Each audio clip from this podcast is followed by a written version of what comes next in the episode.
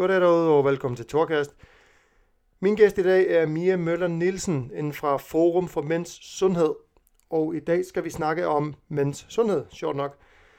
Vi snakker lidt om, øh, hvordan mænd bliver mødt i sundhedsvæsenet, blandt andet, hvorfor mænd øh, ikke går lige så meget til lægen i løbet af deres liv, som, som kvinder gør, og, hvorfor, og hvordan det tit resulterer i, at mænd har øh, længere indlæggelser på hospitaler. Hun, hun kom med sådan en meget øh, sjov citat, der hedder, at mænd de springer, de springer lægen over og går direkte på, på hospitalet, fordi at de måske griber det an for sent. Vi snakker også om øh, de forskellige projekter, de har inden for, for den her organisation. De har noget, der hedder mænds mødesteder, hvor, hvor mænd, der, der måske bare mangler lidt socialliv, kan, kan finde hinanden.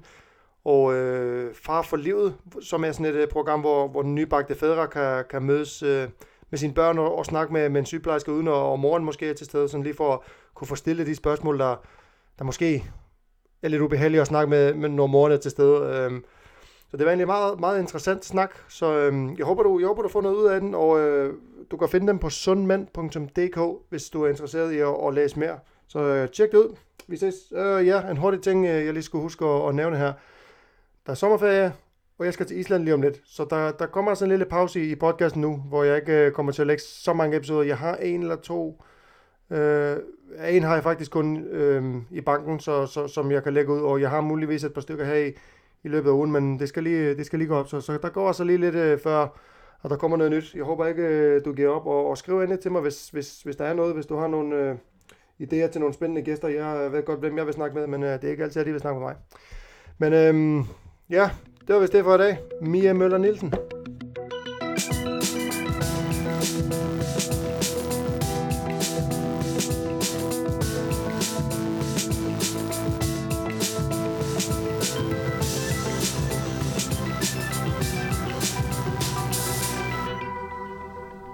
Mia Møller Nielsen, velkommen ja. til Torkast. Tak skal du have. Og tak for indbydelsen. Vi sidder jo på, øh, inde på Vesterbro på dit øh, kontor. Ja, det er vores øh, lille sekretariat. I sidder herinde. Ja. Øh, det eneste, kan man sige, ja. det vi har. Okay. Ja. Og vi, øh, jeg skrev egentlig til dig, fordi at jeg fandt noget, min storebror faktisk lagde noget på Facebook øh, vedrørende Men's Health Week. Okay. Og det begyndte jeg at google lidt, og så fandt jeg så ind til øh, sundmand.dk, som er hjemmesiden for uh, Forum for Mænds Sundhed. Det er helt korrekt. Og, og det er der, du uh, arbejder? Det er der, jeg arbejder. Yes. Ja. Og jeg tænker sådan lidt, uh, måske, bare lige for, for, for lytterne kan få en baggrund, eller sådan et, et billede af, hvad, hvem er det, jeg snakker med? Uh, hvem er du, og hvordan, hvordan er du havnet herhen med mænds sundhed? Ja, det, det, det er jo noget, jeg tit bliver spurgt om. Hvordan kan jeg overhovedet for det første have mit køn? Det er jo ikke nogen, mit navn afslører lidt, at jeg er kvinde. Og hvordan kan jeg... Ja, stemmen også lidt. Åh, oh, tusind tak, det er jeg glad for. der er ikke så meget testosteron her. Øh, jamen, øh, jeg øh, har en baggrund inden for øh, sundhedskommunikation, og har altid interesseret mig for, øh, hvordan man egentlig formidler det her meget, meget brede budskab, der hedder sundhed. Øh, og derfor så startede jeg med at øh, blive ansat i en kommune, og var med til at starte et sundhedscenter op. Og øh, igennem mit arbejde i Sundhedscenteret, der fik jeg ligesom tildelt en eller anden rolle med at være med til at afvikle øh, Men's Health Week. Mm. Og det synes jeg faktisk var ret interessant, fordi selve målgruppen mænd, og den måde, som jeg kunne begynde at se, at mænd og kvinder opfatter sundhedsbudskaber forskelligt, og de agerer også forskelligt, det, det vagte lidt min interesse. Så jeg arbejdede der i det her sundhedscenter i øh, syv år. Og så blev jeg spurgt, om jeg ikke kunne tænke mig at være øh, med til at starte Forum for Mænds Sundhed op, som er et, øh, et partnerskab, ja. øh, bestående af omkring 50 partnere, som alle har sagt ja til at øh, arbejde med mænds sundhed. Det er ikke noget, de lægger penge til, men, øh, men vi er så et sekretariat, som arbejder for at, øh, at forbedre mænds sundhed. Det er ligesom vejen, jeg er kommet herhen. Øh, så okay. jeg startede Altså, du har været med helt fra starten af? Jeg har været med helt fra starten af. Det har jeg. Okay. Øh, i, I 2014, ja. Ja. ja du, øh, jeg, jeg, altså, jeg har jo fået sådan en lille smule baggrund om dig. Mm. Du har jo du har skrevet MD. Jeg tænkte, jeg, i mit hoved læser jeg det som master's degree. No. Eller er det medical doctor? Nej, nej. Ikke, nej. Oh, jeg ville ønske, det var så fornemt. Det er det slet ikke. Jeg har en øh, jeg er PB'er i øh, ernæring og sundhed med speciale i sundhedskommunikation. Yes, alright. Og så har jeg lige for ligesom at specialisere mig også taget en HD i ledelse og organisation med speciale i virksomhedsudvikling. HD, det var jeg. Ja. Okay, yes. Og det er, det er, en, det er en diplom, øh, ja. som, øh, ja. Og er det noget sådan, altså, jeg, jeg bliver sådan lidt nysgerrig på dig øh, egentlig, fordi ja. at jeg tænker, hvor, hvor kommer din interesse for, for sundhed og, og alt det her fra? Fordi jeg tænker, det, det er jo ikke noget, der bare sådan lige kom. Du har jo ligesom valgt at gå den vej med uddannelser og forskellige ting.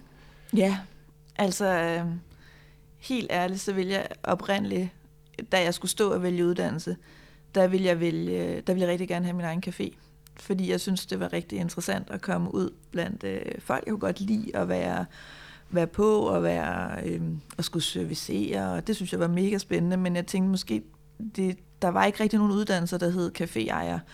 Øh, men så var der inde på det studie, jeg læste, der var der en linje, der hed øh, cateringledelse. Og så tænkte jeg, så kan jeg i hvert fald få noget viden omkring øh, catering og øh, øh, hvordan man laver mad, og hvem man måske skulle øh, samarbejde med, og hvordan man starter en café op. Og så kan jeg i hvert fald få noget uddannelse omkring det. Og hvis det helt går galt, så kan jeg, så kan jeg arbejde i et stort køkken og drive det. Øhm, og Så, altså, kan har man sådan et sikkerhedsnet. så har man et sikkerhedsnet. Ja, ja, men det er jo godt at have en uddannelse. Det, det, Ja. Og det vil jeg også gerne. Jeg vil ikke ikke have en uddannelse, fordi så sikker var jeg heller ikke. Men det var ligesom det eneste, jeg kunne komme på, jeg synes, der var interessant. Det andet, det var antropologi. Øh, men som menneske dur jeg ikke til at sidde et sted og observere nogle andre mennesker. Jeg skal ligesom være på og, og være i dialog med nogen. Der skal ske noget. Ja. Ja. det er også svært, når man er, når man er der, ikke? Man er ung, og man skal finde ud af, okay, jeg skal tage en uddannelse nu i noget, jeg måske skal lave resten af mit liv. Og altså som 16, 17, 18-årig, hvor man nu er, mm. man, man ved jo ingenting om livet. Man ved jo ikke rigtig, hvor man vil hen. Man tænker, okay, der er mange ting, der er spændende, ikke? Men, mm. men ja, altså, det er sådan lidt skævt på en eller anden måde i mine øjne, at man, at man er nødt til at tage så store valg så ung, men man er til gengæld også nødt til at gøre det der, fordi at det, ellers så ender man ligesom mig, jeg står som 34 og jeg skal til at tage en uddannelse nu på SU og alt muligt, ikke? og det er altså ikke, det er ikke nemt, når man har tre børn og, og alt muligt andet. Nej. Nej, og det er jo også derfor, altså, det er også derfor, jeg har efteruddannet mig, øh, fordi altså, igennem mit arbejde øh, fandt ud af, at sundhed, det synes jeg har været helt vildt spændende, og jeg ændrede jo også min, øh, min uddannelse, kan man sige, undervejs. Jeg valgte et andet, en anden speciallinje, end jeg, så jeg valgte ikke cateringledelse, jeg valgte sundhedskommunikation, fordi det synes jeg var meget spændende, når jeg kom i gang, mere spændende, når jeg kom i gang, og og så har jeg efterfølgende valgt øh, at, at læse en, øh, hvad der svarer til en bachelor i, i ledelse øh, med speciale virksomhedsudvikling, fordi jeg har fundet ud af, at jeg synes, ledelse er helt vildt spændende. Mm. Øh, og nu har jeg så været så heldig, at jeg kan kombinere det. Så jeg leder sekretariatet derinde og står i spidsen for det og er ude og, og være i dialog med, med virksomheder og organisationer om det emne, jeg synes, der er interessant sundhed. Ja, det så er det er sådan, Og så er du også på, og du er også ude i marken og lave lidt og snakke med folk, Ja, og, og ja. lidt, ligesom, Ja. lidt ligesom i caféen, bare, bare en anden, andre omgivelser, hvis man kan sige det sådan. Det er noget helt andet, men, men, men helt rigtigt, ja. Det, Ja. ja. Øh, man må ikke sætte mig på en stol i alt for lang tid. Jeg Nej. skal ud og snakke med nogen. Jeg har det, jeg har det, jeg kan meget godt forstå dig. Jeg, jeg er på samme måde. Jeg har, altså, jeg har sådan en, jeg arbejder inden for byggeri øh, næsten altid. Mm. Lidt, lidt smule i produktion også, men, men mest øh, som, som sådan ufaglært håndværker. Og det der med at skulle ind og sidde et eller andet sted for den computer for eksempel. Altså der, der er sådan en naturlig overgang fra håndværker, hvis man, hvis man bliver træt af at, at slide på sig selv, eller får ondt i ryggen eller et eller andet, og man så læser videre til for eksempel bygningskonstruktør. Ja. Og det er også overvejet, fordi det er sådan, pengene, de er meget tiltrækkende. Det er sådan, snitslønnen er sådan noget 40.000 om måneden eller så. Det er Ja. meget fint, men at skulle sidde ved en skærm, muligvis hele dagen, det kan, det er sådan, jeg kan ikke tænke tanken til ende. Nej. Jeg synes ikke, øh, der er nødt til at ske lidt. Ja, afveksling i arbejdet. Ja, lige præcis. Ja. Og jeg er også, altså jeg er som, lidt, lidt ligesom dig, altså jeg er meget interesseret i det her med, med sundhed.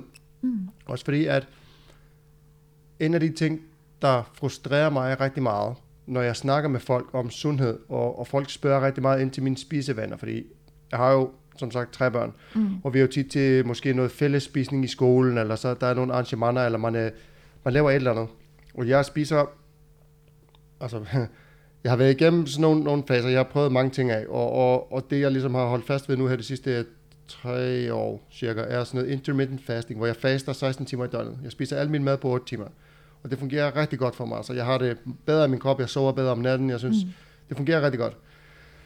Og folk, når man ligesom, altså jeg, jeg, jeg sådan, jeg byder som regel ikke op til den snak, medmindre det er mennesker, jeg ved er interesseret i det, fordi at, altså, man kan hurtigt virke sådan, sådan en irriterende type, om oh, du spiser sådan noget specielt, du er sådan noget sund og, og som om man prædiker mm. sundhed måske.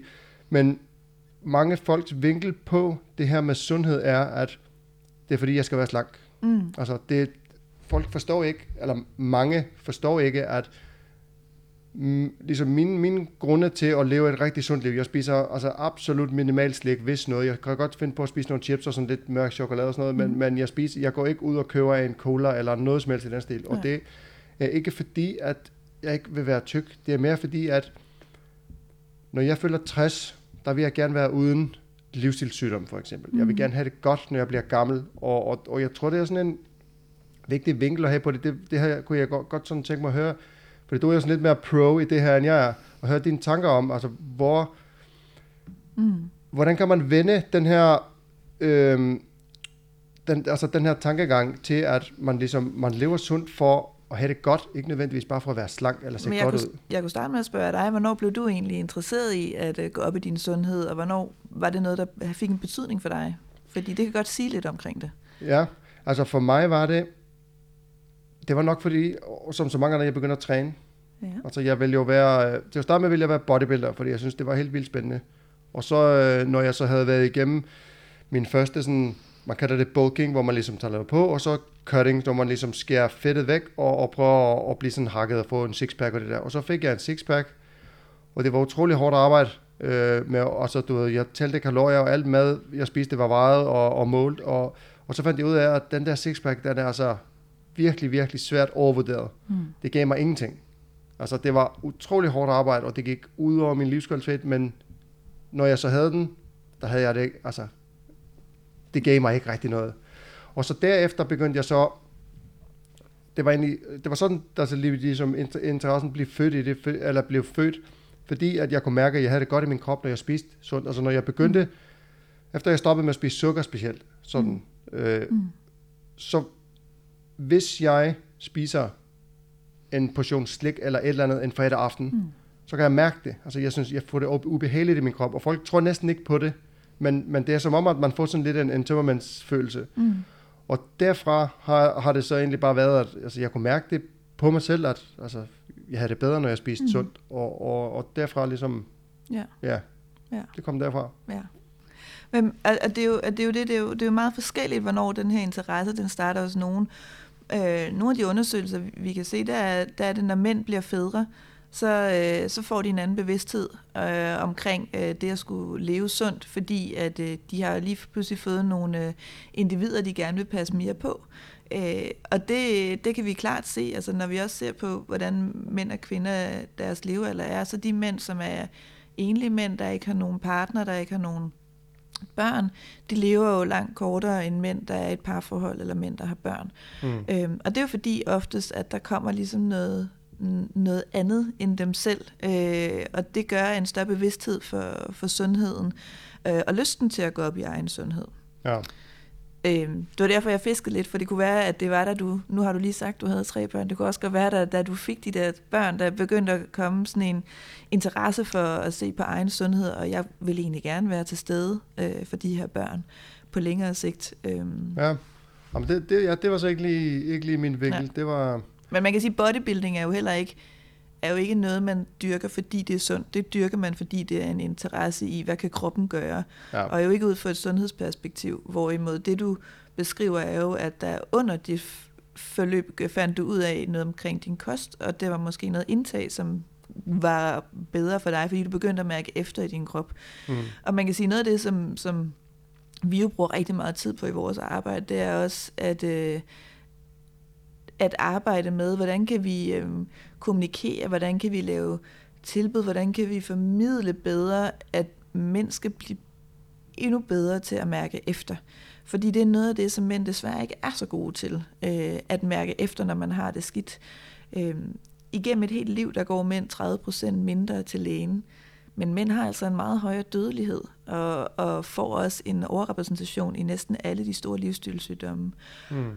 Og det kan der være mange grunde til, hvorfor man ikke mærker efter. Det kan være, fordi man øh, gerne vil fremstå som en, der ikke har de her udfordringer, som, som er fint på svag, overfladen, så at ikke at være svag, ja, mm. øh, fordi man, det er der måske nogle konstellationer, hvor man, øh, hvor man synes, at, at der skal jeg ikke vise svaghed, og derfor så ignorerer jeg de der symptomer.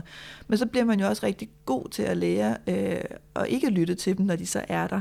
Øh, men som du beskriver med at kunne mærke en forskel i din krop, så er det jo også ens betydning, at man mærker nogle symptomer på noget, der så her er godt for dig. Ja. Øhm, Ja, jamen det er meget rigtigt. Og Jeg tror, altså der, der kan være mange vinkler på det der med, hvorfor mænd øh, måske altså både har en, en, en større dødelighed, og, og at de går mindre til læge, når de lever kortere. Altså jeg må sige, at inden for det, jeg har arbejdet med, øh, altså med håndværkere, der er det jo rigtig meget sådan, og der er fuld fart på. Altså det er hårdt fysisk arbejde, det er ekstremt slidende meget af det, og, og så de ting, man, altså jeg har lavet, og mange ting, jeg har set folk lave øh, på arbejde, det er sådan lidt, okay, det der, det er ikke godt på nogen måde. Jeg har øh, så også, det har så også resulteret i, at jeg har to diskusprolapser. Øh, og jeg kender mange, der har haft lignende problemer.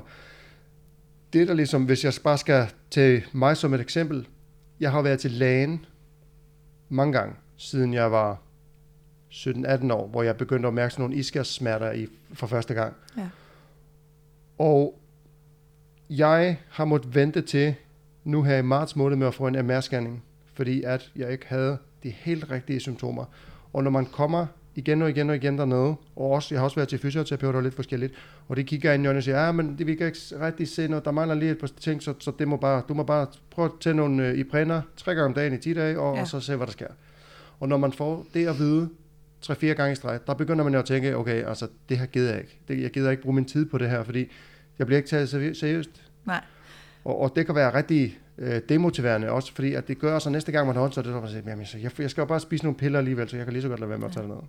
Og, og det er et rigtig godt eksempel, du kommer med, fordi det er blandt andet noget af det, som, som noget af det, vi arbejder med, også handler om netop, en ting er, at vi, vi kan sidde og tale om her, hvor- hvordan kan vi øh, kommunikere bedre til mænd, men, men øh, vi arbejder også med at, at uddanne og efteruddanne sundhedsfagligt personale til at møde manden. Hmm. Øh, og det gør vi, fordi at mænd er måske ikke helt så, så skolet i at gå til, til lægen og, og stille de rigtige spørgsmål, så de får de rigtige svar igen. Og lægen er heller ikke, øh, og, og andet sundhedspersonale, måske heller ikke vant til at møde manden øh, og kunne møde ham på det rigtige sted. Øh, os kvinder, vi har, vi har været gået til lægen og blevet kommet ind i sundhedssystemet meget, meget tidligere i vores alder end, end mænd. Altså det der med også, at, at mænd også går til lægen, er jo en sjældenhed. Så når man så Mm. møder en mand, så øh, hvordan er det lige, man skal man møde ham på den rigtige måde? Ja. Og der kan altså godt komme nogle clash, og hvis man så oplever, som, som du har oplevet, ikke at føle, at du måske bliver hørt på de ting, du har med, jamen så, så presser du måske ikke nok på. Nu lyder det som om, du har presset på, men, men mange vil måske ikke presse lige så meget på for at prøve at komme igen. De vil netop gøre, som du siger, men Nå, så, så, så må jeg finde ud af det, eller så lad, og så Ja. ender det galt. Jeg, Øhm, jeg tror også, man skal være... Jeg, jeg snakkede nemlig om det, om det, inden jeg skulle til lægen her og tjekkes. Øh, der, altså, inden jeg skulle til den her MS-scanning, det var så i februar måned eller sådan noget. Der snakkede jeg med min makker om det, for han havde nemlig også haft lignende symptomer i lang tid, og havde meget ondt. Han er også altså 30 år, ikke? Den, og, og sådan rimelig fysisk dude, mm. altså han, han, Ja. han ser godt ud, træner og du er i god form, og har haft meget ondt, og, og han har haft lidt samme historie som mig, og så, Ja. så blev vi enige om, at som man også har hørt mange sige, man er nødt til at gå ned og gøre sig selv svag. Man er nødt til, nødt til at gå ned og pive lidt og være sådan lidt, altså jeg, jeg vil lige også sige ynkelig, mm. det, det, er jo ikke måske Nej. Helt så langt ud, men, men man er nødt til at gøre mere ud af det. Jeg var så, jeg var, jeg, altså jeg ændrede mig det gerne. Jeg måtte, altså jeg gik ind og læste, hvad for nogle symptomer på diskusprolaps er der. Mm. Og så dem, jeg manglede, ja. dem sagde jeg bare, jeg havde alligevel. Ja. Så jeg gjorde mere ud af det. Det viste sig også, fordi jeg kunne mærke, at der var noget galt. Mm. Der var noget galt i lang tid. Mm. Og det viste sig også, at der var en diskusprolaps. Jeg har også gigt i ryggen, fandt jeg også ud af. Ja. Så, så, så det er ikke noget, altså fordi på et eller andet tidspunkt begyndte jeg også at tænke, måske er det bare noget, jeg forestiller mig det her. Mm. Altså må- måske er det bare mit hoved, der, der fucker med ja. mig, ikke? Men, og det tror jeg måske også er lidt svært for mænd at gå derned og ligesom stå, fordi man vil jo, som du siger, et eller andet sted fremstå lidt stærk. Man gider ikke at være sådan en, der sidder og har ondt af sig selv. Specielt ikke, hvis man er sådan en, som øh, man kommer fra det der håndværkermiljø. Det er sådan en rimelig, Mm. mm. altså råt miljø. Mm. Rimelig, Ja. ja. Der bliver, der er ikke så meget tid til at pive, øh, hvis Nej. man kan sige det sådan. Så jeg tror, det er måske svært for mange at komme derned også og fortælle det, som det er. Ja, altså øh, det, det tror jeg da helt sikkert, det er. Og det er jo der, hvor man også skal sige, der skal man jo som sundhedsprofessionel også lære at læse lidt mellem linjerne. Øh, sådan, det kan være, når en mand siger, at det går fint, at man ikke bare godtager et, det går fint, men man spørger lidt mere ind til, når du siger fint, hvor fint mener du så, det går, at du... Ja, i forhold til hvad ja, går det fint? lige ja. præcis. Altså, det, det er noget af det, som, som... Også fordi, det er noget af det, vi i hvert fald øh, taler rigtig meget med sundhedspersonale om, at, at blive meget konkrete på de spørgsmål, I har. Altså, hvis man spørger sådan lidt bredt, hvordan synes du selv, det går, så vil svaret nok være, at det går fint. Ja. Øh, og hvad definerer fint? Altså, det kan man, det kan man vælge at, at lade hænge, og så kan man gå videre til noget andet, men, men når man bliver mere konkret i den måde, man taler med mændene på, ja, nej, det kan vi bedre forholde os til. Øhm, og det er også nemmere at afkode, hvad er det så, den her mand kommer med. Øhm, så, så, så der ligger jo rigtig mange ting i det. Altså, som mand skal man jo blive bedre til ikke at se det som, som noget, hvor man, at man skal ynke, fordi man har øh, det hårdt, eller har det gør ondt. Altså, så sig det gør ondt. Det, øh, det er ja. den eneste vej, man kan finde frem til. Ja, som du siger, du ender med at skulle fake øh, nogle ting. Det kan godt være, det i sidste ende var det, det var, men, men det var ikke nogle symptomer, du havde, fordi du nu ville du fandme igennem. Altså, at det er jo ikke, sådan skal det jo ikke være. Nej, men det er jo det, og man føler sig også sådan lidt, jeg går ned for at snyde, ikke? og jeg har sådan, mm. jeg, har, jeg, jeg, er sådan en, jeg har svært ved at lyve over for folk, så jeg skulle mm. sidde og kigge den her læge i øjnene og sige, ja, det der, det går også helt sindssygt, og ja. oh, her, det der også, og det, det føltes meget forkert. Ja. Men i sidste ende, der, der fik jeg ret et eller andet sted, ja. fordi, og, og jeg var nødt til at ligesom tænke det sådan, at jeg er nødt til at vide, om mm. der er noget, eller om det er oppe i mit hoved. Fordi hvis det er noget, jeg mm. forestiller mig, mm. de her mm. smerter, så, så ved jeg, okay, der er ikke noget, så, så er det mit hoved, jeg skal arbejde mm. med. Og, og ja. det, heldigvis viste det så ikke at være det, eller heldigvis ved jeg ikke, om man skal sige, det havde måske været nemmere. Men, øh, men jeg tror, der er mange, der har det sådan. Og, men jeg tror så også det gengæld, at dem, der er lidt yngre, mm. de generationer, der kommer nu, mm. de, de vil have nemmere ved det, end, end, end de gamle, hvis man kan sige det sådan. Fordi jeg har snakket med nogen, der er måske 20-30 år ældre end mig, og de er sådan lidt old school i det, det er bare sådan lidt, åh, hold nu op med det peori der, åh, mm. det skal bare, det skal arbejdes væk og sådan noget. Ja.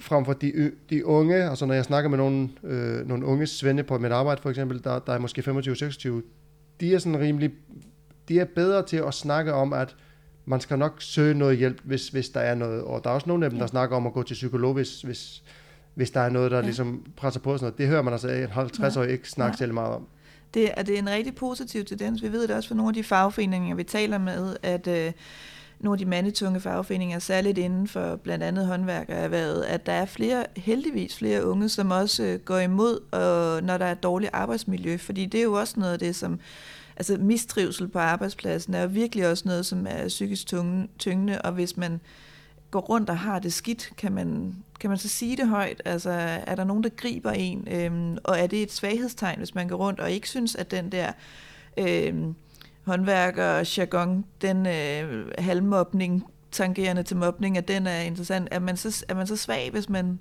hvis man går imod den og ikke synes, at det er fedt? Øh, men der er der faktisk nogle tendenser, kan vi høre lidt fra fagforeningerne, at der er flere og flere af de unge lærlinge, som går ind og øh, slår i bordet og siger, jeg vil ikke stå model til at blive udsat for, hvad jeg oplever som mobning på, på arbejdspladsen, for jeg mistrives med det. Øhm, og det er klart et generationsskifte, og en, og en meget, meget interessant øhm, proces, fordi det betyder måske også, at der kommer en generation, uden at vi kan sige det, men der kommer en generation af unge mænd, som er deres egen øh, selvbevidsthed lidt mere altså lidt, lidt mere bevidst om, hvordan de går rundt og har det, og heller ikke er bange for at tale om, hvordan de har det. Det, øh, det kan vi håbe på, at det der sker. Vi ved det ikke endnu, men... Øh, det, det vil jeg også håbe, og jeg vil så sige, at der er gode og dårlige ting i den der, den der kultur, man har, med, med som du siger, man sådan, der er meget med det der med, at man mobber hinanden lidt, og, og sådan, og det er på mange måder rigtig godt, fordi at det gør også, at man bliver lidt mere modstandsdygtig. Øh, altså selvfølgelig, hvis det går overgivende, hvis det altid er ham, lille hjørne, det går ud over derovre, og alle mobber på ham, så er det jo skidt, så er det jo mobning, men, men mig og min makker for eksempel, hvis vi går to, så går vi sådan lidt og prikker til hinanden, og, og, og også når vi sidder sammen og spiser alle sammen, hvis der er nogen, der mobber mig, så er det som regel min makker og mig mod de mm. andre, og, sådan, og det er sådan lidt for sjov, så det kan være rigtig godt, fordi at man får måske lidt tyk hud af det, hvis man kan sige det sådan. Det ved jeg ikke, om man siger på dansk, så siger man på Island. Ja, det siger man Ja, også på dansk. ja. Øhm, men, men til gengæld er det også vigtigt, som du siger, at man tør slå i bordet og sige, ved du hvad, nu er det nok.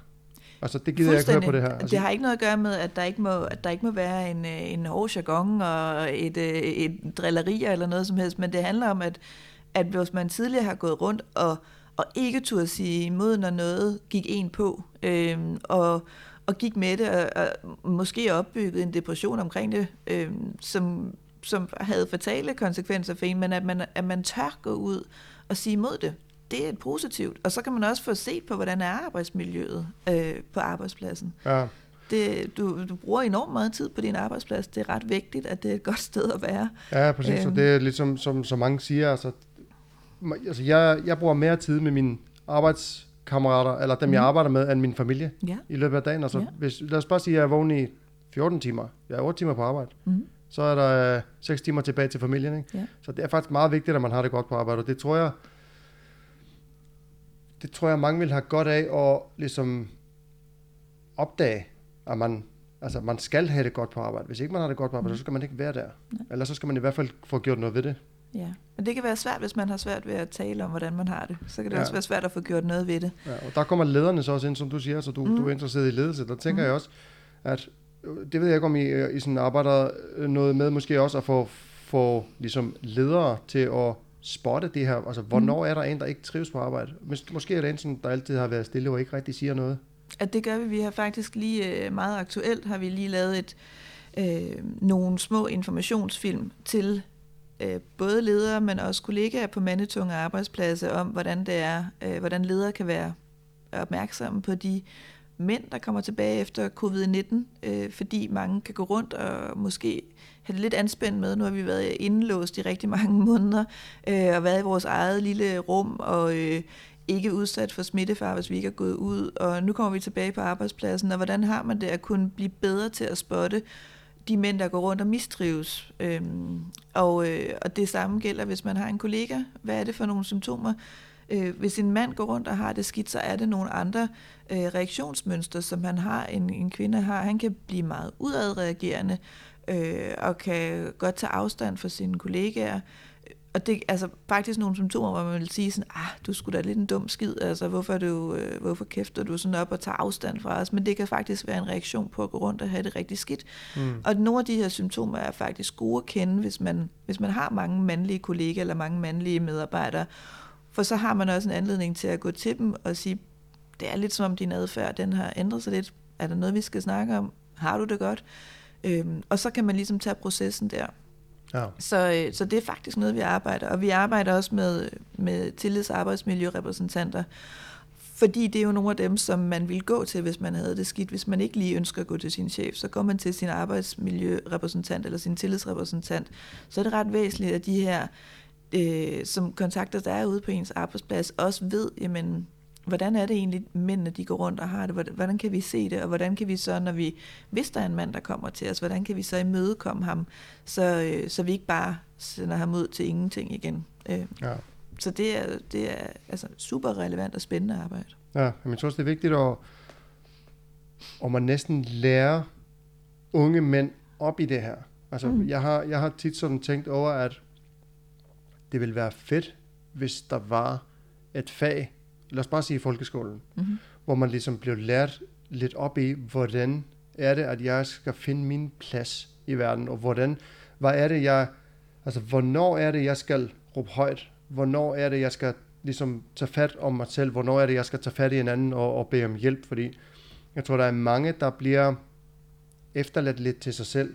Øh, der er ikke alle forældre, for eksempel, der er, altså hvi- hvis, hvis man er en voksen i Mm. gåseøjne, Mm. man er, og man har børn, og man aldrig nogensinde har kigget indad, eller arbejdet med sig selv, eller tænkt tanken, altså hvorfor har jeg det skidt, eller hvad skal jeg gøre ved det, Mm. så er det også svært at lære sine børn det. Og, og det er selvfølgelig forældrenes ansvar, men hvis man har nogen, der slet ikke kan finde ud af det, og måske slet ikke har, og har altså nogen, der har meget svært ved at snakke om de her ting, der vil det være rart, hvis, hvis de unge også ligesom fik noget udefra. Jeg, man har set det rundt omkring, der er sådan noget Øhm, jeg, jeg kan ikke huske, om det var i Danmark, eller om det var eller i et andet land, men der var sådan et program, hvor man ligesom kunne, kunne få en, en voksen mentor-agtig type, som mm. ligesom lærte en lidt om livet, bare sådan, mm. hvor man kunne få lov at stille nogle spørgsmål, og så kunne der blive snakket om, om mm. det var sex, eller om det var, mm. altså whatever usikkerheder, hvad man nu gik og døde med. Mm. Øhm, så, så jeg tror, det vil være, jeg tror måske, der mangler lidt for, for de unge, jeg ved det ikke. Det er jo svært, at, altså det er jo også svært, om det er skolen, der skal have det ansvar at, at lære en, hvordan man skal begære sig i livet. Ja, altså, det, nu er det bare sådan et... Ja, ja. Det, øh, jeg tror, der er rigtig mange, der, der, der kunne gøre gavn af at, at, at blive bedre til at håndtere livet. Øh, mm. Det skal måske... Øh, jeg ved ikke, hvordan man skulle gøre det, men jeg tænker, at det, øh, der kunne sikkert godt være flere muligheder, hvor man kunne, hvor man kunne søge noget hjælp, men det kræver også, at man lærer at kunne søge hjælp. Jamen, det, er også, altså, det, er også derfor, jeg sådan øh, nævnte skolen, fordi du er tvunget ja. til at sidde i skolen, du er tvunget ja, ja. til at deltage, ikke? Og, mm. og når man, lige snart man skal søge noget selv, ligesom ja. apropos det med at gå til lægen, ikke? Så, ja. så får man det ikke rigtig gjort. Nej. Selvom man ved, det godt for en. Ja.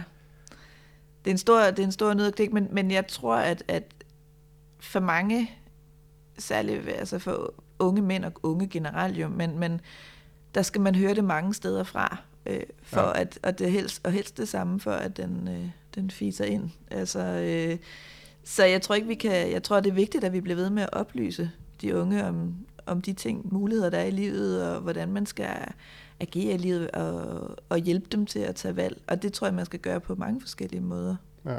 Jeg tror også, det, når det kommer fra nogen, der altså sådan nogle rollemodeller, nogen der måske er lidt kendte, eller noget i den stil. Altså nu hører jeg selv meget podcast, og for eksempel uh, Joe Rogan, jeg ved ikke, om du kender ham. Nej. Han er en, um, altså han, han er mange ting. Han er komiker, og han er også, uh, han var vært i noget, der hedder Fear Factor, sådan et mm. uh, tv-program for mange ja. år siden, og så er han også kommentator for UFC, sådan noget, du ved, hvor de går ind i et bur og slås. Mm. Uh, og han er, har været, uh, altså så han er sortbælte i brasiliansk jiu-jitsu og i taekwondo, og han er også, altså konkurreret i kickboxing, og så han er rimelig badass, mm. altså han er sådan en, altså han, der er ikke, han er, altså han er rimelig hardcore dude, ikke? Men han snakker også meget i sin podcast om, om yoga og, og alle mulige andre ting, meditation og sådan nogle ting. Og, og det gør også, at ligesom for mig, når jeg begyndte at høre Joe Rogan, det er mange år siden, der var det mm. meget fedt endelig at høre, at okay, altså, man behøver ikke være en skvat, fordi man går til yoga, for eksempel. Nej. Øh, og det er der mange, der har sådan et, et, et billede af, at, at hvis man går mm. den vej, og man begynder at gøre mm. ting, der er gode for sig selv, og så mm. er man sådan en eller anden, så er det fordi, man mm. ikke er, er tough nok, eller sådan mm. noget. Så jeg tror, det er meget godt også med at finde nogen, der ligesom altså nogen, der er sådan lidt badass, altså hvis man forestiller sig sådan en som Daniel Agger, øh, der har spillet for mm. Liverpool og Brøndby, han er ja. også sådan en, altså han er jo tusset over det, eller er sådan rimelig badass, altså han, ja. han, er, han er en hård, hård, hård mand, det kan man også se på fodboldbanen. Men man kan sige, det er jo noget, der, det er jo noget, der ændrer sig hele tiden, fordi dengang, øh, med al respekt, dengang du og jeg, vi var børn, der var der jo ikke noget, der hed YouTuber, så der var ikke nogen, vi kunne sådan se op til YouTuber, men det er der jo rigtig mange, helt sikkert i din børns generation, nogen, som, som ser nogle YouTubere, som gør noget. Og når, ja, bestemt. ja, og, når en, øh, og, det er jo, altså, og der ligger jo noget ansvar hos de her, uden at de nødvendigvis overhovedet kan påtage sig den ansvar, men, men hvis de går ud og siger, at det vil være det er helt vildt fedt at, at ryge øh, 20 smøger om dagen, så er der nogen, der vil have dem som rollemodeller. Øhm, når de så går ud og siger, at det er også derfor, man bruger de her personer, når man taler til unge mennesker, så begynder man jo at bruge YouTuber til at bringe budskaber ud, fordi af en eller anden årsag, så vil de unge gerne høre på dem. Øhm, ja. Noget, som, som øh, der er en ret interessant bølge i gang omkring inden for det område, som vi arbejder meget aktuelt, det er, det er hele det her omkring faderskabet. Øh, I de, her, de senere år, der er der flere øh, Øh, kendte, som er gået ud og fortalt deres historie omkring øh, faderskabet. Vi har sådan nogle som Thomas Skov og Uffe Holm og Lars Daneskov og forskellige andre kendte, som går ud og fortæller om, om det at være, hvordan de oplever det at være et far, hvad det betyder for dem at være far. Og det er en sindssygt vigtig øh, ting, at der også kommer nogle af de her personer ud og fortæller om det, fordi at det, at det, det giver ligesom et nyt perspektiv for, på faderskabet som er noget, hvor man virkelig kan sige, der grundlægges noget i børnene, hvis man får en god relation til sin far og mor, øh, mm. selvfølgelig. Men, men øh, det der med at få en god relation til sin far, ved vi også har en stor betydning for både far, men også for barn, ikke? Altså, rent sundhedsmæssigt også igennem livet.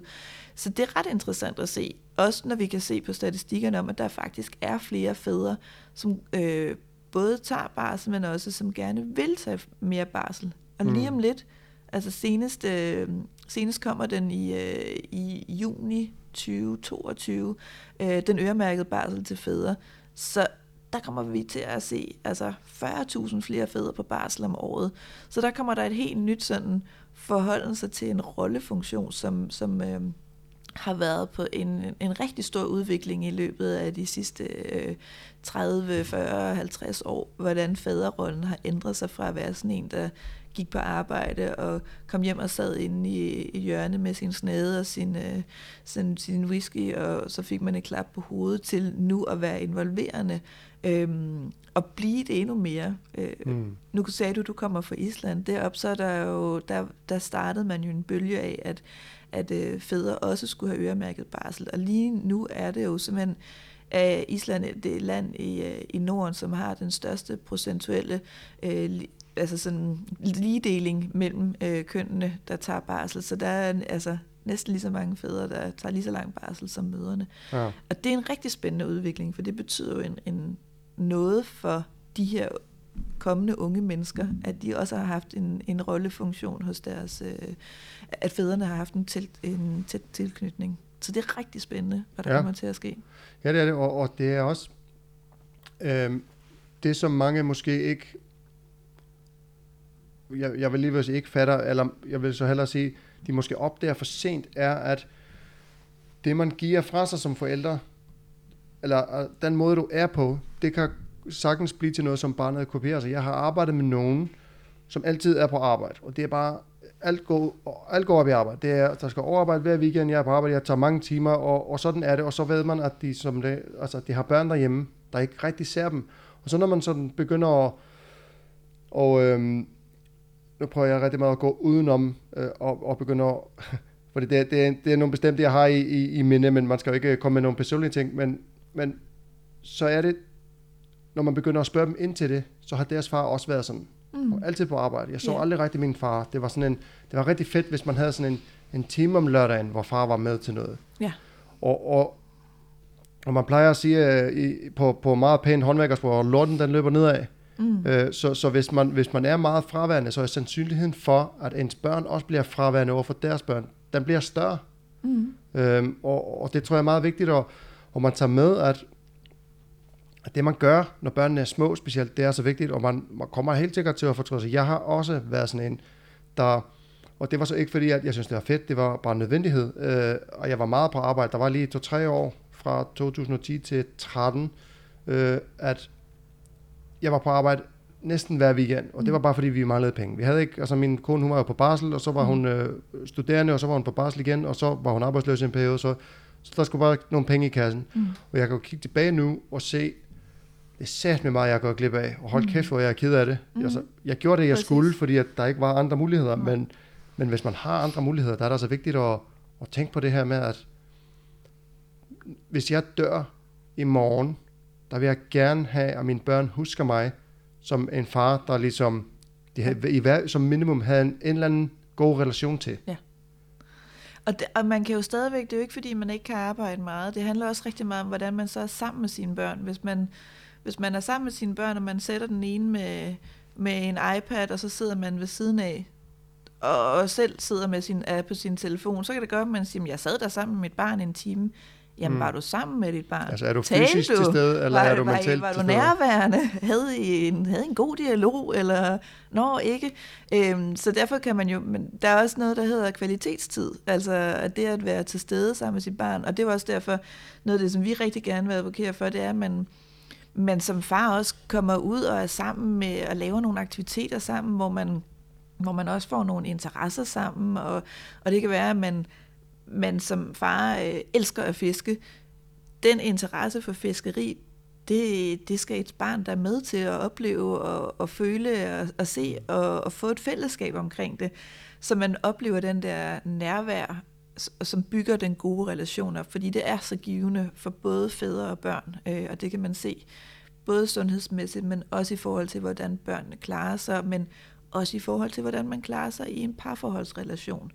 Der, hvor far også får lov til at være på banen, der er der altså også bare et, øh, et stærkere forhold øh, imellem mor og far på længere sigt, og det, det er bare et rigtig, rigtig godt udgangspunkt for ja. en, en, en ny start på livet. Ja, jeg tænker også, det, det er også meget vigtigt, fordi der bliver jo, altså den her og, og nu er det ikke, fordi vi skal sådan ind på det emne, men, men den her kønskamp mellem mænd og kvinder, mm. der, der tit opstår og er mm. meget i, altså i forhold til, altså nu igen, det er ikke noget emne, jeg sådan har specielt meget lyst til at komme ind på, men, men, men jeg tror, det er meget vigtigt, at man har begge dele, at du har noget feminin, øh, altså et feminin forbillede, mm. en mor, og så har du, får du også noget maskulinitet for mm. din far, fordi i mit hoved, og, og jeg er ikke uddannet til at, til at snakke for længe om det her, som er også derfor, at jeg ikke, sådan, jeg har mine meninger og sådan, men, mm. men jeg tænker, hvis man skal, hvis mænd og kvinder skal kunne være gode venner og leve sammen og have det godt sammen og respektere hinanden på, fordi mænd og kvinder er lidt forskellige, det, det kommer man jo næsten ikke udenom, der, der er man nødt til at have noget input helt fra, når man er barn, altså fra begge sider af, sådan mm. så at du ved, hvordan mænd er, og hvordan kvinder er, mm. og hvordan skal de ligesom behandle hinanden. Ja, den kan du jo få på mange måder. Der er også noget, der hedder bedstefædre. Øh, der er også noget, der hedder en rigtig god øh, voksenven. Altså, øh, ja. så, så, så det er jo ikke fordi, at, øh, at man ikke kan få det for andre, øh, for andre steder, øh, de her mandende figurer i ens liv. Men det kræver selvfølgelig, at der er nogen, der ligesom inviterer dem ind. Ja. Hvorimod, hvis man, hvis man, hvis man har en, en, en far, der fysisk det har hovedparten jo, øh, så er det bare et, et, så er det bare vigtigt, at de her fædre også, øh, at vi også i talsæt over for dem, at vigtigheden af, at de er med i deres barnliv helt fra starten, og, og også ser det som noget, der er et aktivt for dem. Øh, mm. Og man kan sige, heller ikke fordi vi skal tale om det, men der, men der er desværre en ærgerlig, en ærgerlig dialog omkring lige præcis den øremærkede barsel, der kommer lige om lidt, fordi lige nu, der hedder det sig i sådan almindelig folkemunde, at de her to måneder, som der kommer til at blive øremærket til fædrene, de bliver taget fra mors barsel. Mm. Øh, så der er lidt palaver derude omkring, at, at det kan heller ikke være rigtigt, og så, så bliver den forkortet og sådan noget. Det man bare ikke siger øh, så højt i hvert fald, det er, at det har aldrig været mors barsel. Øh, det, det, har, det, er fælles. det er fælles barsel. Ja. Nu, øh, nu kan man bare se, at der er ikke nok mænd, der tager øh, lang tids barsel, så så må vi ligesom gøre nogle tiltag, så laver vi nogle strukturelle tiltag, der hedder, nu får I to måneders øremærket barsel, og, øh, og så, så giver det rigtig god mening for jer at holde den. Øhm, ja. Og så er det faktisk en del af det i, i forvejen kun, men nu hjælper vi den bare lidt på vej, og det er jo sådan, man har gjort det i også alle de nordiske lande. Og det positive, kan man sige, det har jo så været nu, at når man er gået i gang med at tale om det her med den øremærkede barsel, så har sådan nogen som Dansk Industri og Dansk Erhverv, de har været ude og sige, hvor er det fedt, at øh, det kommer.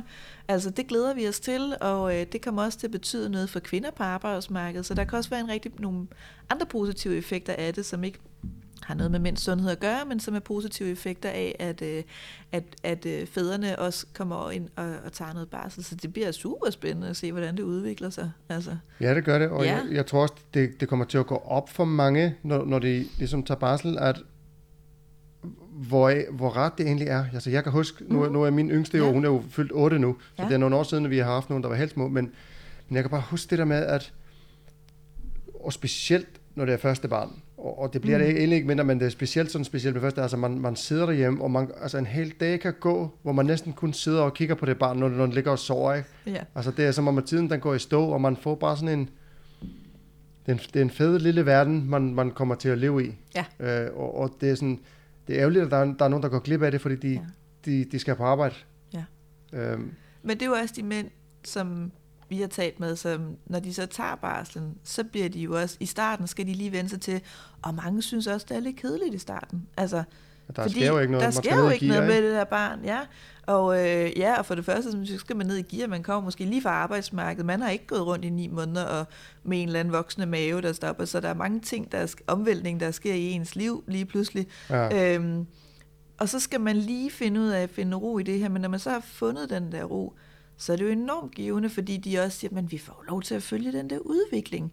Hvad, altså, det er jo helt vildt, som mit barn udvikler sig på ingen tid, og øh, så bliver det lige pludselig også et sjovt barn at være sammen med, og ja. fordi det her kære lille væsen kan alle mulige ting, og, og så øh, kommer de ud og møder nogle andre fædre, måske hvis de går på barsel, og så får de nogle snakke omkring, okay, men øh, er det også lidt svært hjemme hos jer, eller... Øh, har du set, hvad min baby kan? Og, øh, og ja, det, og det der med ikke at sove om natten, og ja, hvordan skal man lige takle ja, det? Og, ja. ja. Øh, og det var også derfor, vi blandt andet med til at åbne det, der hedder Fars Lejestue, som er de her drop-ind legestuer, hvor, øh, hvor fædre kan komme med deres børn, og det er særligt henvendt til, til fædre på barsel.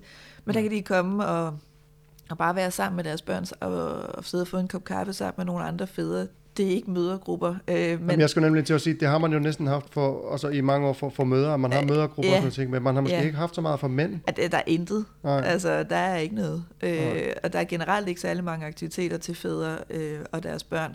Det er noget af det, vi arbejder rigtig meget på at prøve at brede ud i et stort projekt, vi har, der hedder Far for livet. Men, øh, og der er en af tingene, det er det her fars legestuer.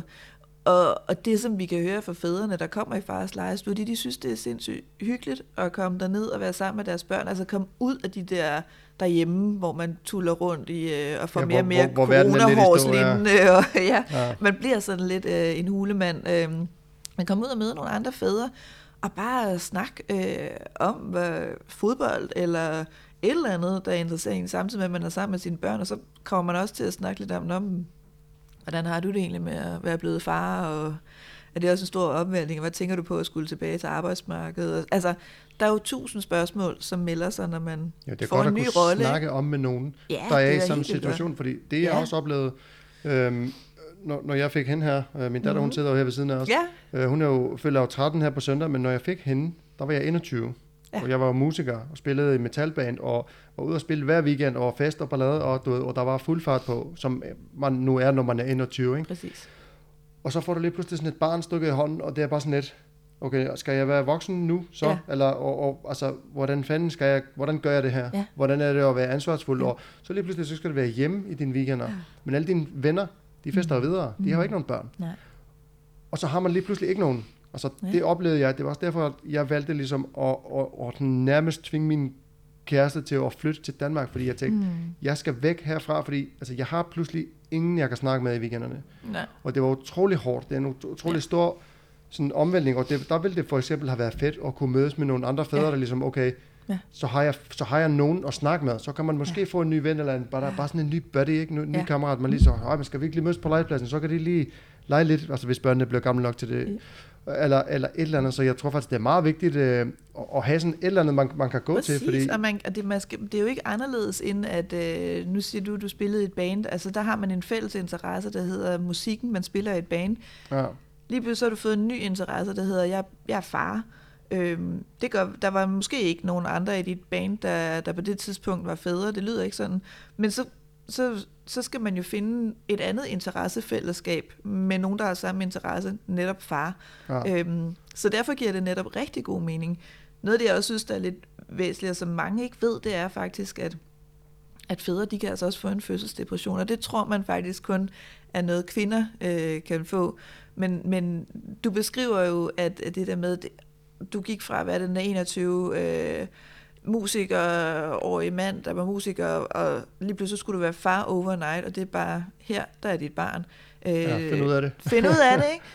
Øh, og, og, og vi kvinder, vi har haft vi har haft ni måneder til at prøve at finde ud af, hvad det er, og, og, og det er stadigvæk en kæmpe omvæltning, øh, når, når det så sker. Men der er næsten, næsten lige så mange mænd øh, som kvinder, der får en fødselsdepression. Simpelthen fordi det at skulle få det at skulle gå ind i forældreskabet og påtage sig den rolle, det er så stor en ting, øh, så man kan blive udfordret på så mange parametre omkring, hvordan, hvad skal jeg gøre, hvordan, er min, hvordan, hvordan skal jeg overhovedet håndtere det her, altså blive usikker på den situation. Og det er, det er noget, som man er begyndt at screene for, så man netop kan tage det i opløbet, så i de her samtaler, man har med sundhedsplejersker øhm, og, og jordmøder, inden man, øh, inden man får barnet, mm. så man rent faktisk kan screene og se, at du, du kunne godt være i risikogruppen for at udvikle det, så vi skal lige være opmærksomme på det, fordi at, at det kan man ikke vide. Man ved ikke, hvad der sker. Det er, jo så, det er jo så vild en ting at få et barn. Altså, ja, det er øhm, det. Og jeg kan også, jeg kan også tydeligt huske, at der blev, vi var til sådan en eller anden sådan noget, øhm, jeg ved ikke, hvad sådan hedder, det, det, det er næsten sådan et lille kursus. Mm, øh, vi var, Ja, lige præcis, og det mm. var sådan en, du ved, vi var der en gang, hvis jeg husker, det er mange år siden. Jeg tror, vi var der en gang et par timer eller sådan noget. Og så blev der sådan lige snakket om sådan de mest almindelige ting. Og der blev også nævnt det der med, med fødselsdepression hos, hos kvinden, mm. øh, og, og hvordan man ligesom kunne spotte det. Mm. Og, og, og det er også en ting, jeg sådan har, har gjort lidt ud af, at nævne, fordi alle mine venner, de fik jo børn efter mig. Ja. Øh, og, og nogle af dem mange år efter mig. Altså min, min, en af mine bedste venner, som jeg også spillede med dengang, han har en knæk nu, der er, er to år eller tre år eller sådan noget. Mm. Så, og, og min ældste er 13, så jeg var lige 10 år foran. Ja. Men, men der kan man, en af de ting, som jeg ligesom også har, har, har sagt til mine venner, når de skal til at have børn, altså hold øje med din kone. Altså prøv at lytte Mm. øh, om natten og sådan noget. Mm. Graver hun sådan og, og skjuler det lidt, eller og, og ligesom for, Mm. for at man kan spotte det og hjælpe hinanden. Mm. Men jeg havde så bare overhovedet ikke tænkt på det der med, med at det kunne gå den anden vej. Må jeg være ærlig at sige. Nej, det er jo det. Det er jo det. Altså man kan sige, første gang, da det, da øh, vores formand Svend Aage Madsen, han, øh, han gik i gang med sin forskning øh, omkring det her og rullede det ud, så var det på øh, bagsiden af politikken øh, i deres ATS-komik. Mm. Og nu kan mænd også få fødselsdepression. Man tog det simpelthen ikke seriøst. Og det er ikke mere end øh, 10-15 år, nu skal jeg ikke lige sætte et konkret øh, tidspunkt, men, men så, det, som, der er ikke, det er ikke særlig mange år siden, at man tog det som en joke. Nu er det faktisk noget, der rent faktisk bliver inkorporeret i en helt almindelig øh, praksis, øh, når ja. man udreder. Så øh, der er bare ikke så mange behandlingstilbud til det. Men det er, som der er til, til rigtig mange ting her på, på fædreskabsområdet. Der mangler aktiviteter. Der mangler også behandling i forhold til fædrefødselsdepression. Øh, Ja. ja. Så øh, det, det, bliver, altså, det bliver super spændende, når der kommer alle de her fædre på barsel, fordi så kommer der også et, et større pres på for at øh, sætte flere aktiviteter i gang. Jamen jeg tror også, alene det der med, at man kan gå til sådan noget som, som, som de, altså faders lejestuen, mm. eller hvad du Mm. kaldte det. øh, Fars lejestue, ja. Ja, fars lejestue, ja. At der er måske, det mindsker måske risikoen for, at man ligesom udvikler en, en decideret sådan langvarig depression, bare man har nogen at snakke med. Mm. Altså ikke, ikke nødvendigvis, at man står og snakker om, om jeg føler, at det skulle, Mm. jeg synes, jeg er deprimeret, men, men bare sådan, Mhm. at man kan vende tingene lidt. Mm. Altså det der med også, også ikke at sove om natten, og så er det sådan lige det der med, at Mm. parforholdet er jo heller ikke helt det samme, når, når, når der lige er kommet et barn. Altså sex og sådan noget, det, det forsvinder jo lidt i baggrunden, fordi at, Ja. altså, det, det er der jo meget naturlig grund Ja. til. Det er, det er der måske ikke, øh, Ja. ja. kvinden kan jo, er måske ikke i Ja. stand til det, eller, og lysten kan også forsvinde lidt, og der er lige pludselig et barn, du skal altså, tage dig af og sådan noget, og, og kunne lige vende de her ting med en anden, Mm. Ja. øh, der er i en samme situation. Det tror jeg vil kunne hjælpe rigtig meget. Det gør det. Vi har faktisk det lidt... Øh, der, er, der er sundhedsplejersker også i de her fars legestuer, der kommer en time øh, hver eller hver anden uge øh, i legestuen, hvor fædrene bare kan komme og stille de spørgsmål, de har lyst til at stille, som de ikke lige måske har fået stillet, når de, er- når de har haft besøg af sundhedsplejersken, eller hvis der er kommet nogle spørgsmål op løbende. Og, og faktisk det mest øh, stillede spørgsmål mm. I en fars legestue til en sundhedsplejerske, det er, øh, hvornår stopper det der natamning? Ja. Øhm, og det er jo fordi, jeg sådan, hvornår filan får jeg min kæreste eller kone igen, hvor hun ikke skal amme, og vi ikke skal vågne hele tiden. Og Ja, hvornår kan man ting. bare få lov til at sove Jo, kan man bare få lov til at 6-8 sove. timer, ikke? Men det sidder man måske ikke og spørger sundhedsplejersken om, når, når mor sidder lige ved siden af, at man godt ved, jeg skal virkelig træde varsomt her, fordi hun, hun, har, hun er enten meget følelsesbetonet, eller måske meget hormonfuld, og man skal helst ikke skabe for meget uvenskab, men så kan man stille spørgsmål til sundhedsplejersken henne i fars legestue i det her lukkede rum, hvor der, hvor der kun Mm. er fædre og sundhedsplejersken. Så de får mange af de spørgsmål, og det er jo, det er jo super interessant, fordi det betyder også, at der er, et- der er et behov for, fordi fædre jo er meget, altså, og det er sådan generelt, mænd er faktisk, og det ved jeg ikke om, det synes jeg måske nogle gange ikke altid bliver i talesat så højt, men mænd er faktisk en enorm omsorgsfulde. Øh, og også når de er i forhold til deres børn, altså, øhm, og, og generelt sådan, noget af det vi får at vide på arbejdspladser, det er jo, at jeg kan ikke, øh, kan du kalde det omsorgsfuldt, eller hvad du vil bruge prædikat, men, men jeg kan ikke gå til lægen, fordi så stopper produktionen. Altså, det, jeg bliver nødt til at blive på arbejdspladsen. Mm. Hvor at mange kvinder vil måske, uden at jeg skal fuldstændig øh, kønsstereotype det, men mange kvinder vil måske sige, jeg skal have skud til lægen, altså jeg skal have tjekket det her, så må de vente på arbejdspladsen, så kommer jeg jo tilbage, hvor er mange, men ej, det, jeg kan ikke, altså du kender det måske for din egen vej, ej, jeg, jeg, jeg kan måske ikke lige gå nu, for jeg er lige i gang med det her. Jeg har aflyst mange lægebesøg og alt muligt andet, fordi at der var travlt, ikke? Passede ikke lige ind, nej. Nej, og, Hvor og, at din sundhed kom i anden række. er fuldstændig, Ja, eller ja. tredje række, ikke? Ja. Og, og det er også, jeg tror måske, det har noget at gøre med, at, og, og nu igen kommer jeg måske lidt på, på dybt vand, fordi at jeg, jeg, har, jeg har ikke gjort mig tanker nok om det, for at kunne, kunne måske reflektere så meget over det, men, men jeg tror måske, at det kommer lidt fra øhm, helt tilbage, når, når, når ligesom mændene gik på jagt, og kvinderne var hjemme mm. og passede børn, og, og du ved, sådan nærmest fra huletiden, ikke? at man skal jo skaffe Mm. Altså man skal jo hente de der penge, og man skal, mm. altså det er mig der, og, og sådan har jeg også haft det. Altså det der kæmpe ansvar, man sætter på sig selv for, at mm. jeg skal skaffe penge, jeg skal sørge for, at der er, vi har et sted at bo, der er mad, mm. og vi kan mm. gøre de ting, vi vil mm. og sådan noget. Og, mm. og det kan tit skabe sådan en frygt for, at hvis man nu begynder at smutte til lægen, eller mm. prioritere familien eller noget mm. andet hele tiden, altså måske, shit, så mister jeg måske jobbet, hvad fanden gør jeg så? Mm. Men det er øh. sjovt, man ikke tænker, at det er sjovt, at tankerækken ikke rækker længere hen, end hvis jeg ikke går til lægen, så kan det være, at jeg bliver så skide syg, så jeg mister mit job af sygdom. Ja, lige præcis. Altså, den tænker man jo ikke vel. Altså, det er jo, så, og det er jo der, hvor, man, hvor vi kan håbe på, at, at i og med, at, at der kommer mere og mere sundhedsinformation, i og med, at, at, at, at, øh, at der altså, jeg generelt bare kommer mere viden på det her område, at, man også, at, at mænd også bliver endnu bedre til at sige, jeg skal sgu til lægen, når det gør ondt. Altså, sådan er det bare. Altså, ja. jeg skal have det fikset, og så kommer jeg tilbage, og jeg, og jeg generelt vil gerne gå op i min, min sundhed. Ja. Så jeg ikke ender over i statistikken af, af de der mænd, der, der dør for tidligt, fordi det er der faktisk ikke nogen fysiologisk grund til, at jeg skal. Altså, øhm, og det er jo det, der er lidt interessant. Altså, så det er jo, fordi det handler om en adfærd. Øh, og, det, og når jeg siger igennem et helt liv, at mænd går 30% mindre til lægen, det er jo ret meget. Øh, særligt når vi også kan se, at, at dem, der er mest inde, altså dem, der er længst tid på indlæggelse, og sådan det er jo også mænd. Altså, så, så, så det er jo noget så med... Så man går måske derhen, når det er blevet for sent? Jamen, det er jo det, du... Altså ofte, det, når vi sådan øh, siger det, så springer med lægerne, øh, mændene lægen over, og så kører de direkte ind på hospitalet. Ikke? Altså, ja, så er det skadestuen, man skal til, når man egentlig kommer så langt Det er jo det, ikke? Altså, ja. Altså, så, så, det er lidt for sent. Og det, der tænker jeg også sådan lidt, at noget som forebyggelse vil være godt, og det er det selvfølgelig. Altså, det er også derfor, altså, jeg laver mange ting, som jeg ikke rigtig gider. Mm. Kun fordi, at jeg ved, at i det lange løb, så kommer det til ja. at gøre noget godt for mig. Ja. Altså, som, så noget som at kunne sætte sig på gulvet og rejse sig igen. Ja. Det er der så mange i 60'erne, der ikke kan. Ja. Og det gør mig sådan lidt, okay, fuck, sådan skal jeg ikke være. Mm. Og altså, jeg personligt valgte at, at begynde, altså sådan, lidt tilfældigt alligevel. Jeg begyndte at dyrke meget yoga. Mm. Øh, tilbage i 2012 eller 13, der var jeg så træt af at ondt, og så googlede jeg sådan, okay, mm. jeg havde hørt om yoga, og det var sådan, okay, prøv at google yoga for back pain på YouTube eller sådan noget. Ja. Og så gemte jeg mig godt væk ind i stuen, inden fruen og børnene kom hjem, fordi der var ikke nogen, der skulle se det. Og, og så gjorde jeg det lidt der, og jeg kunne, sådan, jeg kunne mærke, at det hjælp. Ja. Jeg har også efterfølgende valgt at, at tage sådan en yoga uddannelse og, og mm. har noget, der hedder håndværker-yoga, hvor jeg ligesom mm. prøver at trække håndværker til. Yes. Og det går langsomt, men, men det går, fordi ja. at de fleste, som du siger, når, når man har tilpas ondt, så kommer man. Mm. Men jeg vil rigtig gerne kunne få nogen, ja. der ligesom, inden det begynder at gøre alt ja. for ondt, fordi at, så kan man måske slippe for og, ja. den der diskusbold også. Bare ved at ja. lave noget en time om ja. ugen, altså det er jo ikke meget tid, helst en time om dagen, men altså, det, det gør ja. jeg heller ikke. Det, nej, det, nej. det, det får man nok ikke gjort, men bare lave et eller andet, bare aldrig lave ingenting.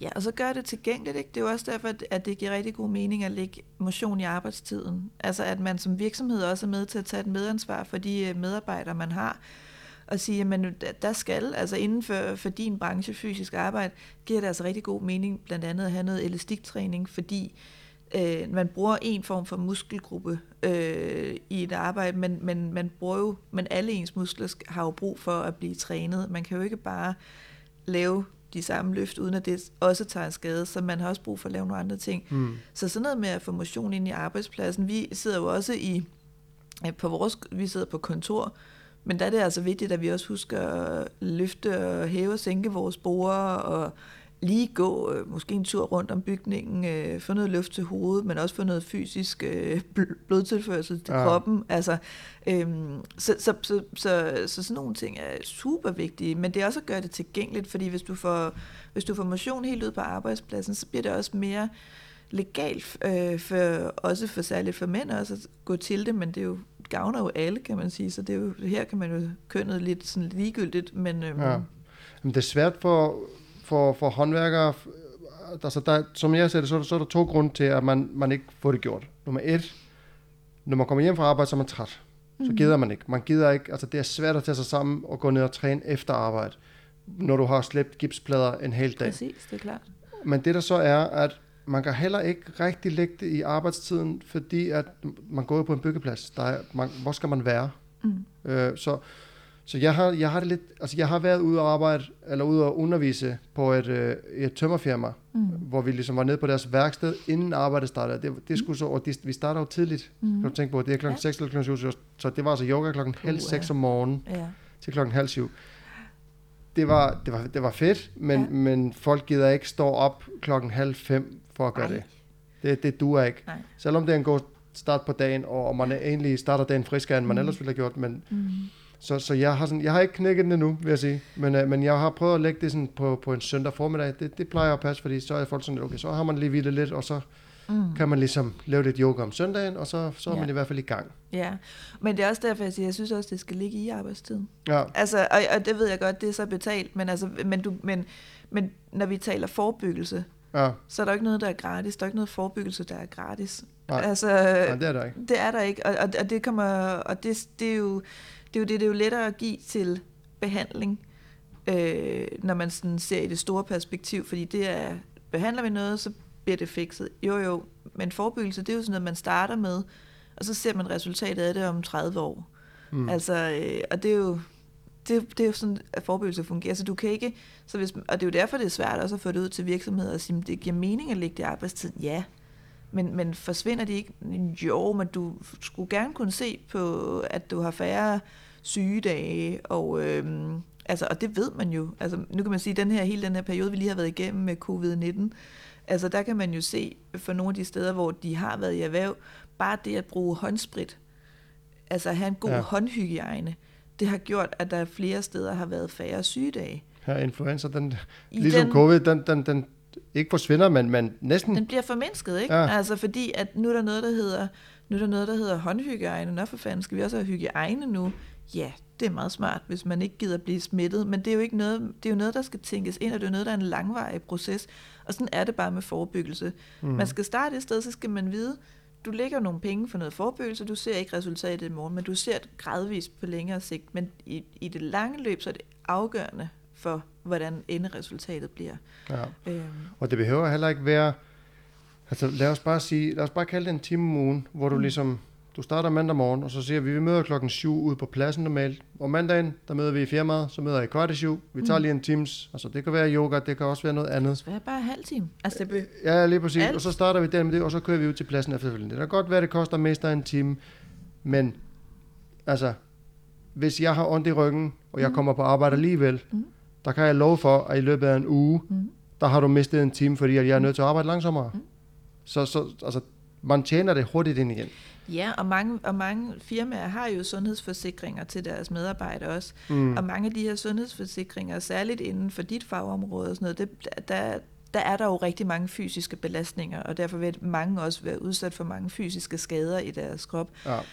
Der er desværre også lidt en tendens til, at man tager de der quick fix, så går man til kiropraktor, så, så den lige knækket på plads, og så tilbage på arbejdspladsen og, og tumler Ja. derudover. Og det holder ikke sådan rigtig, det er sådan symptombehandling, ikke? Jo, det er nemlig symptombehandling, og det holder i øjeblikket, men på længere sigt, så, så, så bliver det jo bare en skade, man propper mere og mere på, hvis man ikke tager den seriøst og ikke tager sig den tid til at få det behandlet. Og det er jo bare et eksempel øh, Ja. på noget. Øhm, Ja, fordi jeg tænker, altså, hvis man har et, et firma, altså ikke et håndværkerfirma nødvendigvis, men hvor der er kontor for eksempel, Ja. der har man som regel et møderum, og jeg har været ude og arbejde som Mhm. håndværker nogle steder.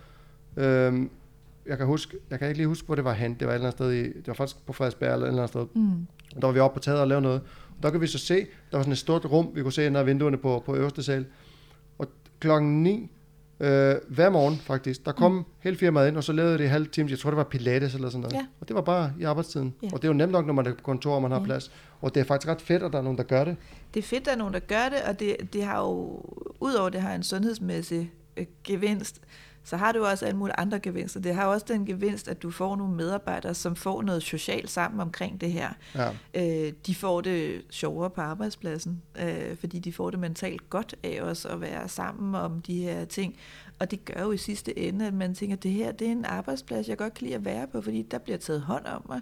Øh, det er rart at være. Og så bliver man der jo oftest også lidt længere. Ja. Og det er jo er alt andet lige jo en interesse for en virksomhed ikke at have meget stor udskiftning i deres medarbejdere, fordi det er enormt omstændigt, hvis man skal have nye medarbejdere hele tiden. Man skal træne nogen op hele tiden, og Ej, effektiviteten, ja. Og det gælder i alle fagområder, så, Ja. det, så det er ikke noget med nogle specifikke fagområder. Ja. Nej.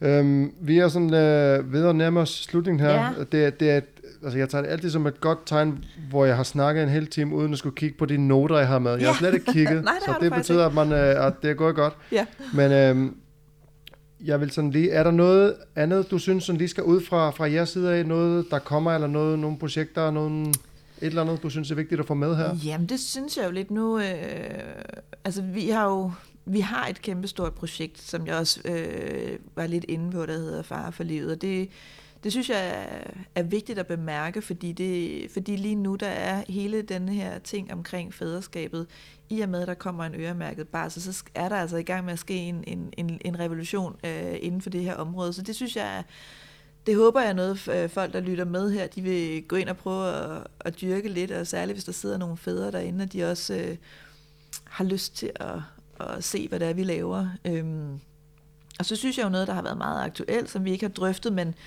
og som heller ikke nødvendigvis, det er jo bare, at vi kan se, og har kunnet se under hele den her covid-19-ting, øh, ikke ting, det er en pandemi, ja. en covid-19-pandemi, jamen det bliver så, øh, øh, at der har vi jo kunne se igen, desværre, at det er flest mænd, der dør af, af covid-19. Mm. Øhm, og igen kan vi så se, at der er en ulighed i sundhed mellem kønnene øh, som den her øh, covid-19-pandemi bare har været med til at understrege igen. Så det jeg egentlig gerne vil sige med det var bare, at og nu har du inviteret mig her også, fordi jeg skulle fortælle om mit arbejde, hvorfor jeg synes, det var interessant at arbejde øh, mm. med det her område. Og det her beviser bare, hvorfor jeg synes, det er et interessant emne, og hvorfor det er et emne, jeg håber, der kommer til at være endnu mere fokus på i fremtiden, fordi det giver altså ikke nogen mening, øh, at flere mænd dør af covid-19, og det giver ikke nogen mening, at der er så stor en ulighed i kønnene øh, i levetid. Øh. Der er også flere mænd, der begår selvmord, hvis jeg husker rigtigt. Det er der også, ja. ja. Og de gør det desværre rigtig meget, i, øh, i særligt i alderen omkring 24-25 års alderen, og så igen, når de øh, bliver i det ældre segment.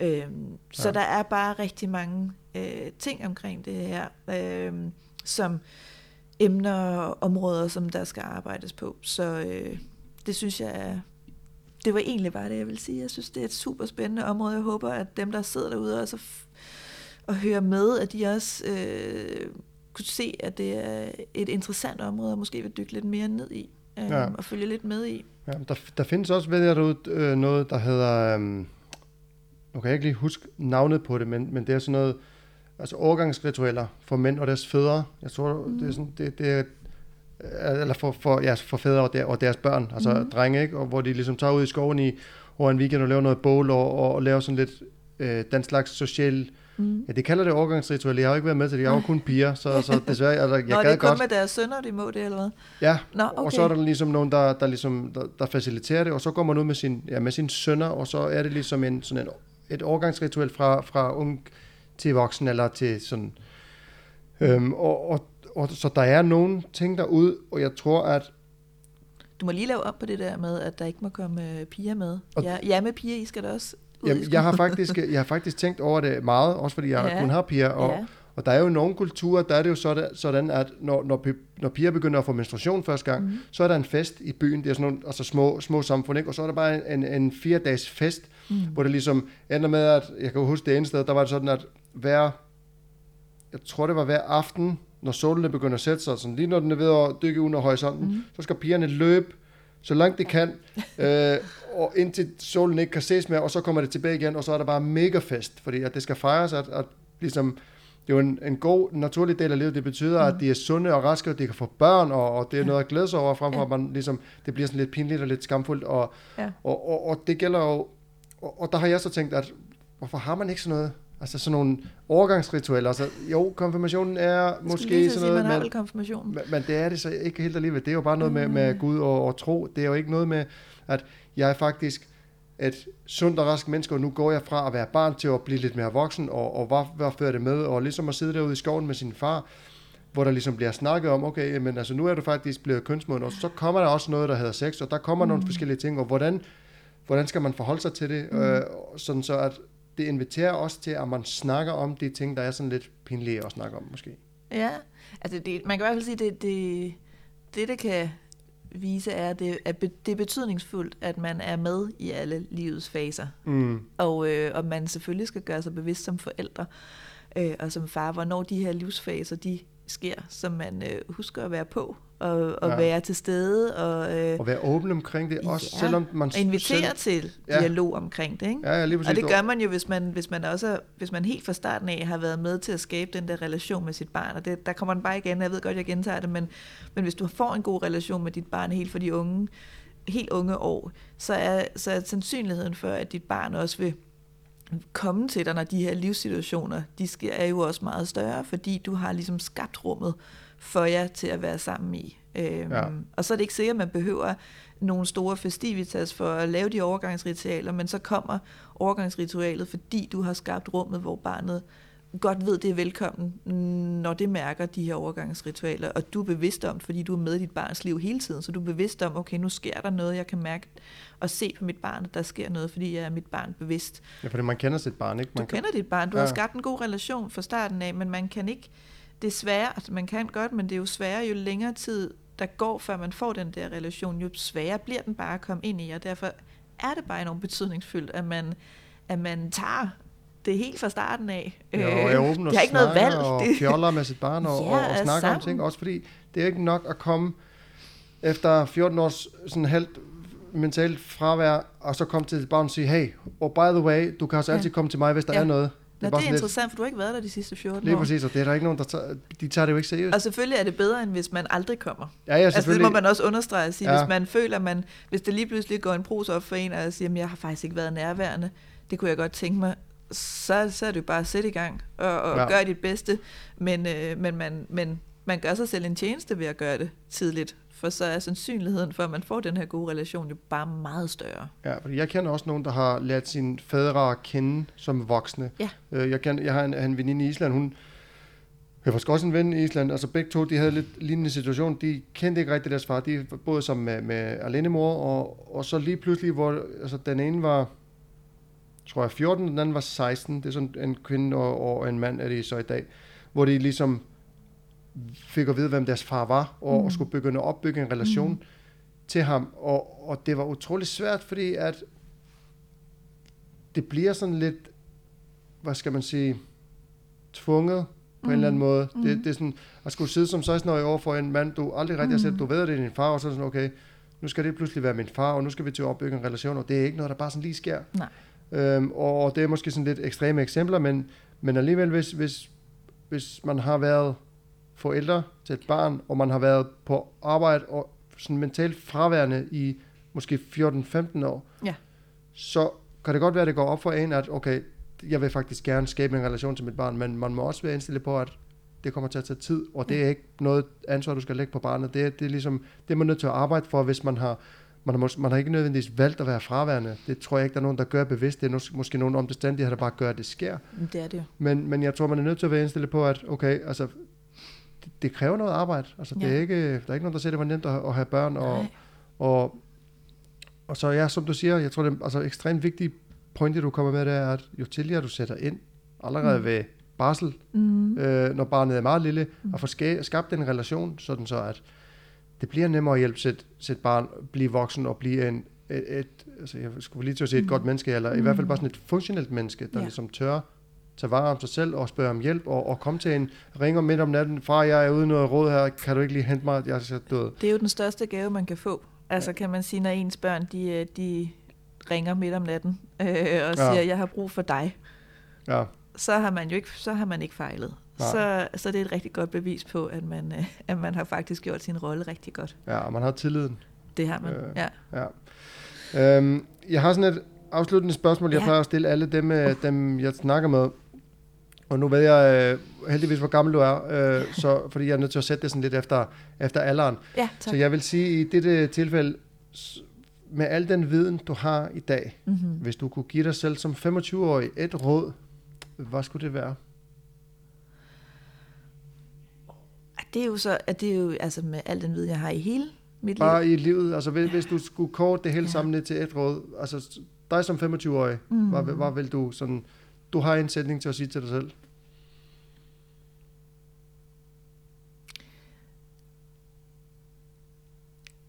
Livet bliver aldrig, som man forestiller sig det.